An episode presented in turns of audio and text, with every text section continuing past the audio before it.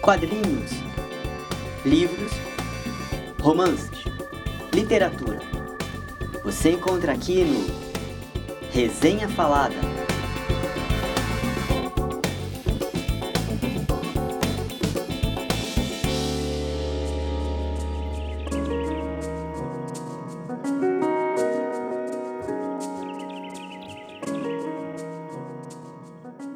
Arcão desaparece sem mais nem menos, deixando todos da Rua 15 preocupados. Logo, várias questões começam a surgir. Quem é o homem com uma cicatriz sinistra no rosto? Por que Marcão desapareceu sem deixar vestígios? O que significa tanto movimento no antigo casarão? Para responder a essa e outras perguntas, seus amigos da Rua 15 decidem investigar. Ficou curioso? Então ouça um trecho da história.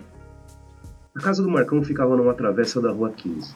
Era uma construção velha, como a maioria das casas da Rua Estreita, calçada com pedras que, em breve, seriam substituídas por asfalto, o que estava acontecendo em todas as ruas do bairro.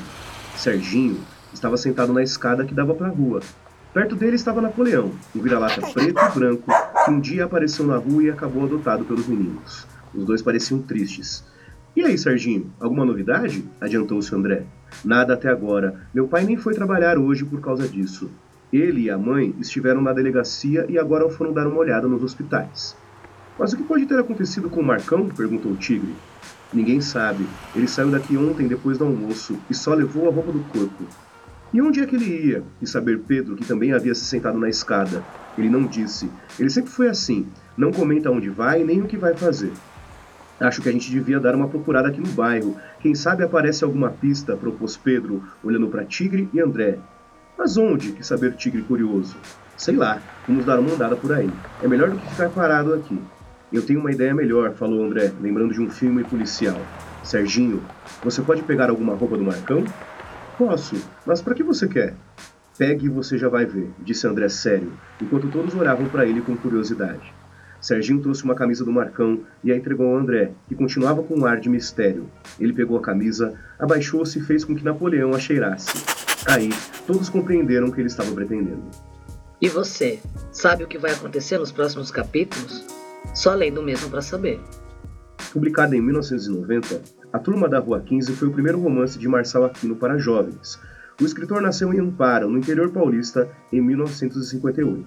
Começou a escrever aos 16 anos no jornal de sua cidade, e apesar de ter trabalhado em várias outras atividades, escolheu o jornalismo como profissão, sem nunca abandonar a literatura. Já ganhou vários prêmios literários e é considerado um dos maiores autores contemporâneos. Esse livro faz parte da coleção Vagalume, da editora Ática. Aproveite essa leitura e conheça os outros títulos, vale a pena. Tchau, até mais. Esse e outros podcasts você encontra em eurecadigital.app. Siga a gente nas redes sociais, no Facebook, facebook.com barra Eureka Digital e no Instagram, arroba Eureka Digital app.